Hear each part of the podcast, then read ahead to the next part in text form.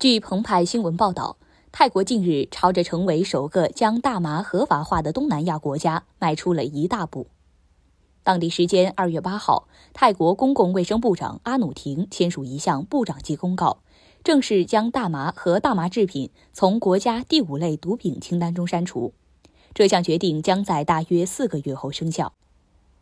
据泰国公共电视台二月八号报道，阿努廷向媒体表示，他希望在泰国能够开启大麻的新历史。阿努廷指出，即将发布的所有关于大麻和大麻提取物使用的法规，将确保其用于医疗、研究或工业目的，或用于生产法律允许的商品，并遵守泰国对国际组织所承担的义务。阿努廷强调，大麻在医疗等领域拥有多种用途。今后，泰国民众将可以出于医疗目的合法种植大麻。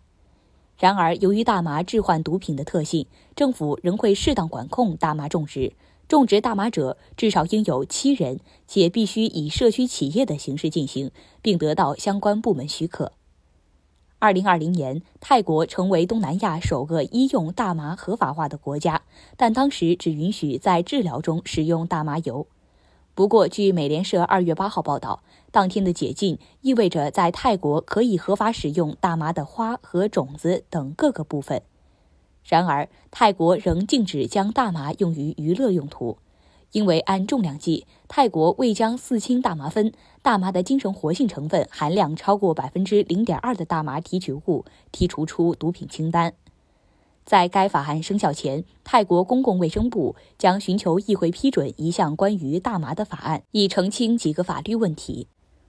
游说团体公民大麻协会联盟成员通南认为。拟协中的大麻法案将只允许可以利用大麻缓解症状的癌症或抑郁症等疾病患者在家中种植大麻，并出于医疗目的吸食大麻。